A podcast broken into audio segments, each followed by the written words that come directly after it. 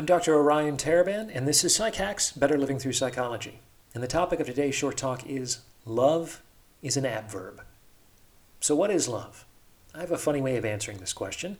I call it my parts of speech model of love. And it kind of goes like this. The most basic, rudimentary understanding of love is that it's a noun. It's a feeling, which is a noun. It's a word that you say, which is a noun. It's a marriage license, which is a noun.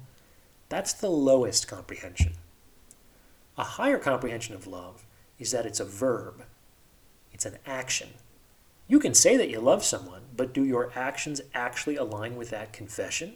Better to have the actions without the confession than the other way around. So verb love can be acts of service, playfulness, affection, devotion. You have to do those things, or else it will be very difficult to communicate love. Now, this is pretty good, but one of the liabilities associated with verb love is that people have different ideas about what another person has to do in order for them to be able to receive love. And sometimes they can believe that if the other person doesn't do those things, then the other person doesn't love them. And so people miss out on opportunities to both give and receive love when they abide at this level of comprehension. In my opinion, the highest understanding of love is that love is an adverb. That is, love is a quality of action. It's a way of doing something. True love is, to coin a phrase, lovingfulliness. You can do anything with love. You can say yes with love. You can say no with love. You can agree with love. You can disagree with love. You can approach with love. You can withdraw with love. It's a quality of action.